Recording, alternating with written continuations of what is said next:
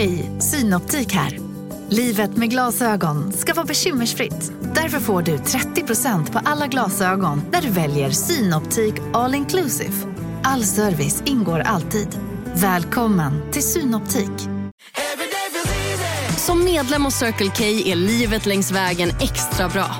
Just nu får du som ansluter dig 50 öre rabatt per liter på de tre första tankningarna och halva priset på en valfri biltvätt.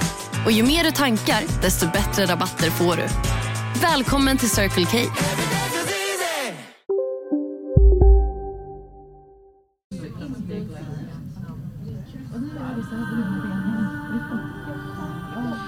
Ja, Oskar, nu har vi en eh, ny bekantskap framför oss.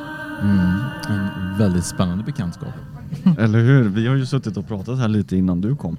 Och eh, ja, Vi blev tipsade av, eh, av en gäst, eller en gäst, ja en Ja, gäst en här gäst. igår faktiskt som eh, berättade lite grann att hon hade suttit och pratat med dig och så, och så helt plötsligt så bara satt du här och eh, Mm. det känns som vi måste, måste göra ett längre avsnitt med, med dig. Ellen. Med Ellen, så tack för jag har kommit lite sent här. Mm, Så vi måste verkligen göra ett längre avsnitt för det är mycket som händer där. Det är det. hos Ellen och eh, hennes framtid. Eh, vi är här eh, med Ellen då som sagt och eh, du har jobbat som bland annat fängelsepräst. Ja, Det är inte varje dag man springer på dem. Nej, det är det inte. Det, det är, för mig är det någonting som man ser i filmer. Ja, sista det är så här. Ja, men lite, ja, dels det, sista smörjelsen, men Nej, nej, jag, jag tänkte mest på att man kanske typ så här, ber om förlåtelse och sina synder och så vidare innan Ja. man går vidare till andra sidan vid Ja. typ så här, elektriska Exakt. stolen till exempel. ja, Men det har vi inte i Sverige. Så att, eh, Nej, så att det, tack och lov kanske. Så det är lite spännande. Du kan förklara lite snabbt, vad, vad gör en fängelsepräst idag? ehm, dels finns vi där för att eh, ha gudstjänster, andakter, eh, ja, olika sådana tillställningar för de intagna. Men sen är det ju väldigt mycket eh, samtal. Mm. Väldigt många som bara behöver få prata. Och antingen så, så kommer de ju till en för att man specifikt är präst och, och de vill prata med en präst. Men i den miljön så är ju vi också de som man kan sitta och prata med om precis vad som helst utan att det finns någon agenda från vår sida. Så att vi kan ju prata om allt möjligt. Och jag pratar ju med kristna, muslimer, ateister. Jag har träffat ett par eh, luciferaner. Det var jättespännande samtal där. Luciferaner, jag tänker på lussebullar nu. Eh, vad är en lus? Är det från eh, luttiska? Nej det är inte. Nej, Lucifer. Lucifer, Lucifer. ja. ja just Ja. det. Nu tänkte jag. Bra, han, klart. han den med Precis. Ja, svansen. den där med svansen. Finns det sådana? Ja, då, jag träffade två killar på Svartsjöanstalten för, Mm. när jag jobbade där för en massa år sedan. Eh, som var luciferaner. Och då sa okej vad spännande, jag. verkligen. Men så visade det sig att de, eh, de förklarade för mig då att det inte alls handlade om att offra djur och vara liksom, satans dyrkare på något sätt. Utan deras bild av det här var ju att, att eh, Lucifer är den som kommer med ljuset och upplyste människan om den här marionettguden som har skapat människan men helst vill kontrollera människan. Medan då Lucifer kom och, och gav människan fri vilja. Så enligt dem så var det ju Lucifer som befriade Gud, äh, människan då från Gud. Så det blev ju jättespännande samtal med de killarna. Superintressant. Så Det det, det, är den fria viljan som strular till det då enligt eh, kristendomen. Och det är därför han blir en djävul. Ja, det, så kan man väl se det. Eller blir twista med. Nej men jag tycker det är intressant att se det så för att jag menar på något sätt så är det ju då, då låter det helt plötsligt eh, helt annat. Så blir man ju bara shit, jag kanske också är luciferian. Ja, vem vet? Vem vet egentligen? Men min, min, det, det jag tänkte när jag pratade med dem, det var ju att de egentligen beskrev det jag redan tänker finns i det gudomliga för mig. Jag tänker att det finns en orsak till att, eh, om man nu tänker på skapelseberättelsen, vilket ju är vad de var, eh, att ormen lo- lockar människan att äta av det här äpplet som är kunskapens frukt. Att det finns ju en orsak till att det fanns där och att Gud satte det där. Eh, Så att jag, för mig är det ju Gud som, som är båda de här sidorna. Ja. Eh, och, och öppnar människans ögon och att vi sen liksom längtar tillbaka till enheten. Och, och så. Jag, jag tänkte på det, vad är den största skillnaden att jobba som fängelsepräst eller när man är i, i kyr- kyrkpräst? Eller vad, Ja, vad, vad, församlingspräst. församlingspräst. Ja. Ehm, alltså det, det som är väldigt speciellt är att du kommer in eh, där människor lever och är hela tiden. De har ingen annanstans de kan gå utan, utan de, de är där. De jobbar där, de går till gymmet där, de äter där. Eh, man går runt och, och småpratar. Men det blir väldigt, det är väldigt lite kallprat. Det, det är direkt liksom in på ja, men de djupa frågorna kring både existensen, vem är jag, vem är Gud, men också relationer, skuld, skam, saknad. Alltså det, det blir på riktigt på en gång. Och jag, jag har nog aldrig upplevt att jag haft en enda dag eh, som fängelsepräst där jag gått därifrån och inte haft ett meningsfullt möte med en människa kring någonting. Eller där, eh, jag hörde en annan fängelsepräst som, som också citerade Bibeln, just att, att, att Jesus sa att eh, eh snarare att vi kommer till vi kommer till fängelset och möter Gud där snarare än att det, det är så att vi kommer dit med Gud. Eh, och, och, ja, på något sätt uttryckt. Men, men det är nog så jag känner också att jag får komma dit och vara med om någonting. För det händer någonting i de här mötena. Eh, och det upplever jag är svårare på, på utsidan.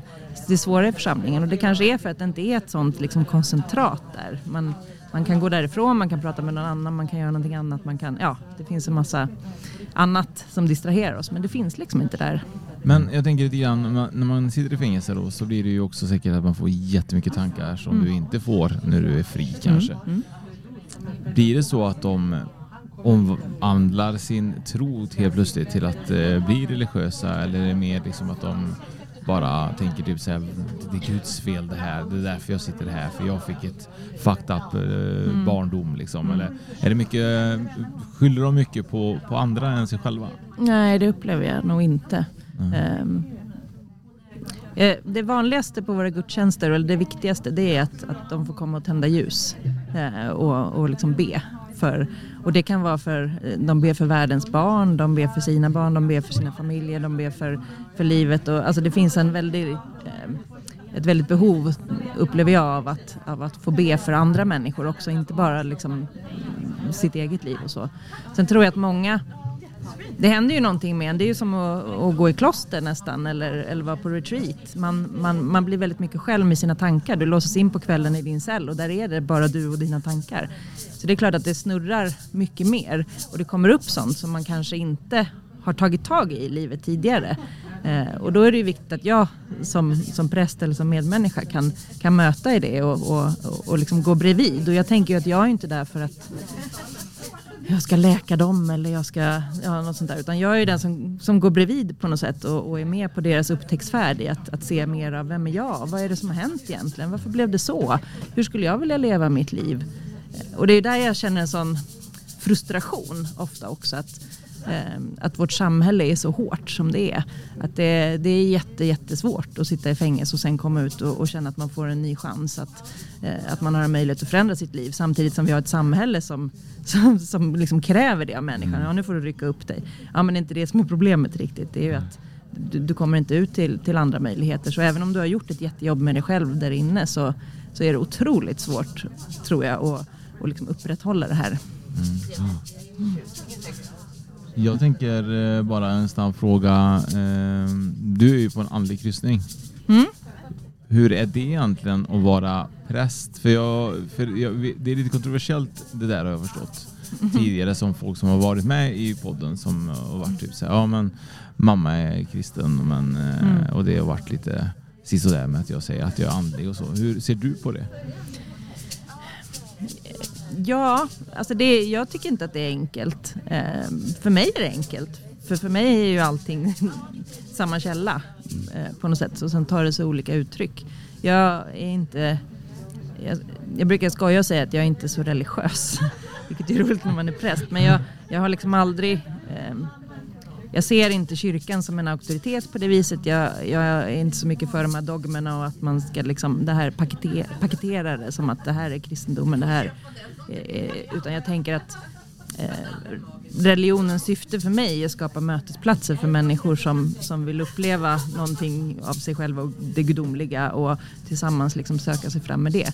Och det kan man göra på väldigt många olika sätt. Eh, och jag, har, jag är inte så jättesugen på att sätta, sätta gränser där eller att, mm. att, att hellre känna att jag behöver begränsa mig. Ja, det här är ju jätteintressant och vi kommer spela in ett längre avsnitt med dig Mm. och bland annat så kommer du släppa en bok. Ja, Och vi kan väl bara släppa titeln på boken för att få en liten teaser till det stora avsnittet med dig. Mm. Helig vrede. Helig vrede. Jag gillar det. Ja. Det Det, säger så mycket och man blir så nyfiken. Jag vill läsa boken nu. Ja, jag med.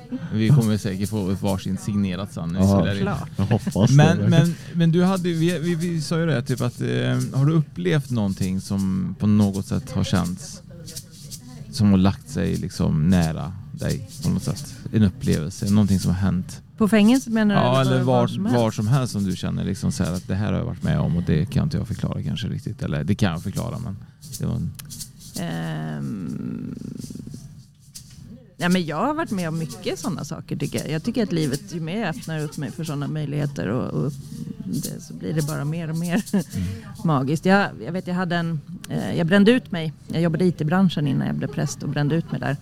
Och då var jag på en, eh, en sån här stilla dag i en kyrka nere i Malmö. Jag bodde där då. Eh, och det var liksom sådär varmt och ombonat. Man kunde ligga i bänken och bara lyssna på musik. Och det var precis vad jag behövde som, som utbränd. Eh, och sen var dagen slut och jag var tvungen att gå hem och jag kände att nej, men jag vill inte ut i det här kalla, hårda. Ja, så. Och så fick jag ju gå hem i alla fall. Och så när jag kom hem så eh, gick jag in och satte mig i duschen. Eh, och jag har inget fönster eller något så jag släckte lampan. Så jag satt där i mörkret. Och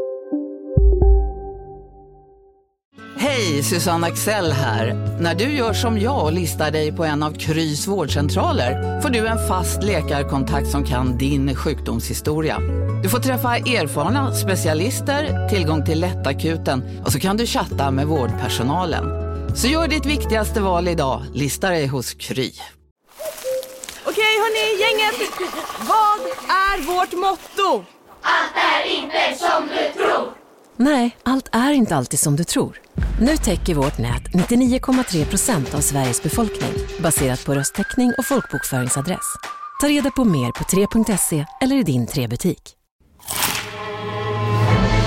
Upptäck det vackra ljudet av McCrispy Company för endast 89 kronor. En riktigt krispig upplevelse. För ett ännu godare McDonalds. bara lät vattnet, liksom varmvatten, eh, rinna. Eh, och då framför mig så såg jag som små eh, vita fladdrande ljus. Och så tittade jag bort och så tittade jag dit och tänkte oj nu håller jag på att få en hjärnblödning eller något sånt där. Eh, men så, så var de kvar, de här ljusen. Så att jag bara tittade på dem och sen så Orsaken till också att jag hade hamnat på den här retreaten och kommit i kontakt med den här församlingen det var att jag hade funderingar kring det här. Måste jag tro på att eh, Jesus uppstod rent konkret eller räcker det att jag tror på det som symboliskt? Så det hade varit liksom min fundering när jag gick in i det. Så när jag satt där i duschen så mitt bland de här små fladdrande vingarna eller vad man ska säga ehm, så blev det som ett vitt eh, ljus i mitten som blev Jesus hängande på korset. oj, Eh, Och han hängde med huvudet ner och sen så lyfte han huvudet och tittade mig rakt in i ögonen. Och sen så lättade han liksom från korset och bara löstes upp i, i mörkret. Och så blev det de här vita vingarna igen och sen försvann de.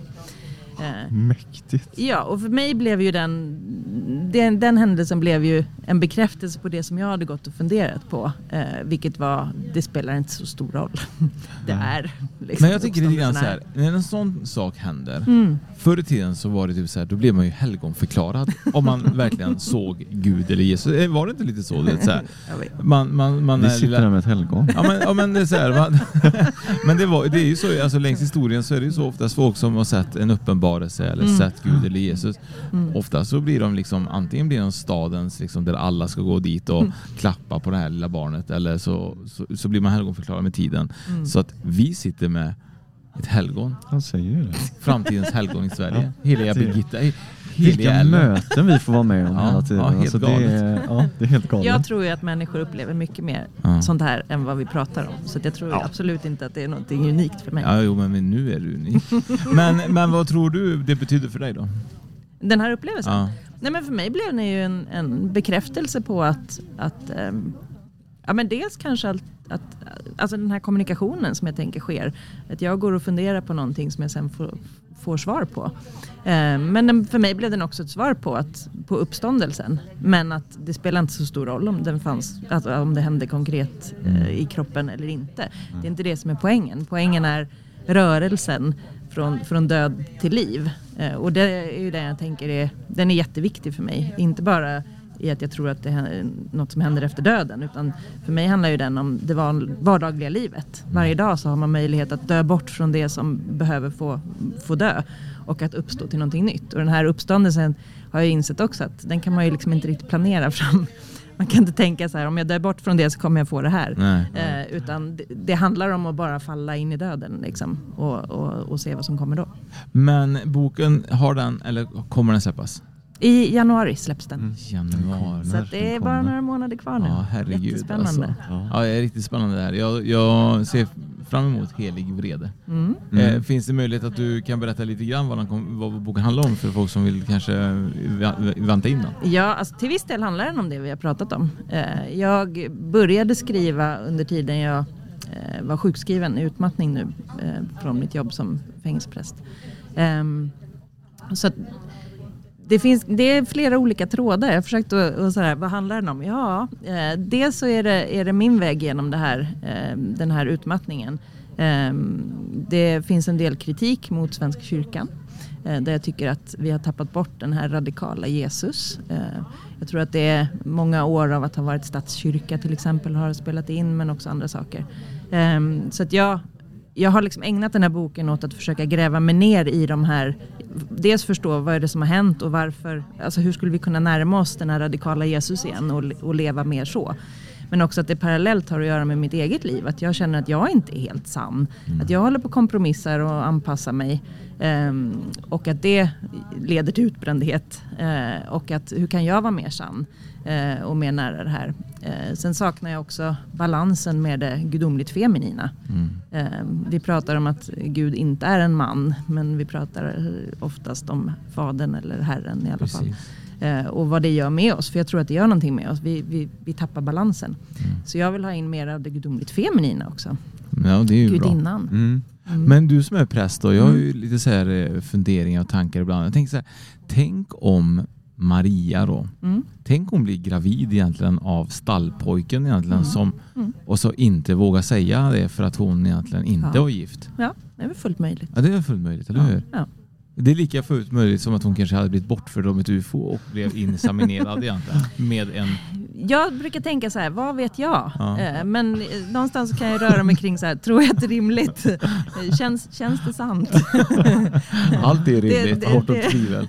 Ja, precis. Men eh, om du tänker så så har jag inga... Det, det, det, det är upp till dig. Ja, men det, men det är ju det är ganska intressant egentligen, för jag menar, det, jag menar, det var ju andra tider då, så då, då var det inte så vanligt att man fick bli gravid kanske ifall man inte var i ett äktenskap till exempel. Nej, och, nej. och, då kanske Jesus var egentligen en bastard. Egentligen. Att han inte ja, hade ja, en riktig pappa kanske på det nej. sättet. Då. Men jag, jag, när jag har liksom eh, forskat lite inför den här boken och när jag jobbade med den så har jag hittat väldigt mycket om, om just de, de kvinnliga traditioner som fanns innan. Och hur just det här namnet Maria inte bara är kanske ett förnamn utan också kopplat till en, en, en titel.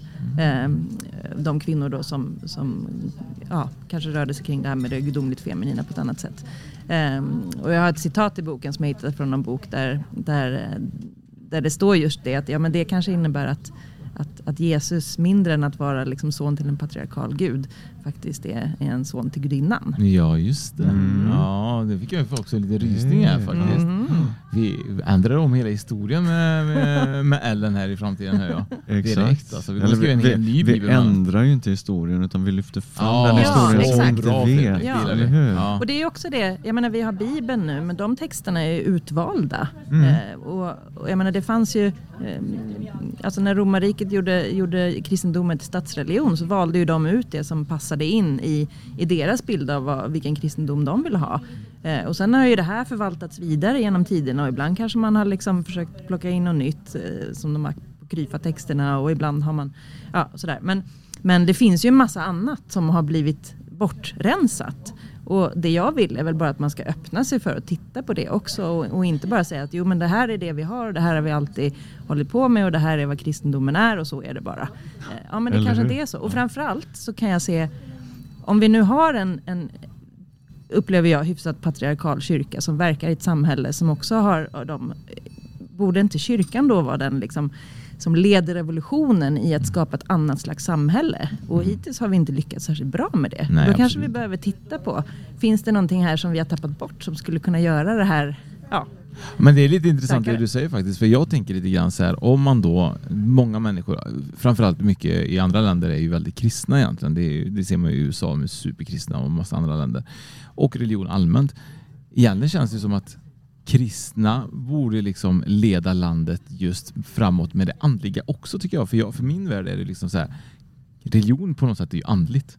Eftersom vi ligger under Ja. kategori religion och andlighet. Så, Det känns det, Mm. så jag menar, någonstans borde det här andliga vara väldigt välkommande för kyrkan att folk är liksom mer Mm. öppna och mer andliga och så. Men det känns inte som att det är någonting de predikar om. Nej, och det är väl här som genom tiderna kanske har blivit problemet just med religionerna. Att de har blivit, eh, att det också handlar om makt och det handlar om, om rädsla, det handlar om kontroll. Man, man, man har av olika anledningar liksom valt, det här är det som stämmer in i vår, liksom, och det här är det som funkar. Och så är man lite rädd för det som faller utanför. För vad händer då? Då kanske det blir kaos. Eller Mm. tänk om vi släppte Gud lös? Ah, shit, vad skulle hända då? Ja, vi sätter tillbaka i buren. In i buren Gud. Ja, men, ja.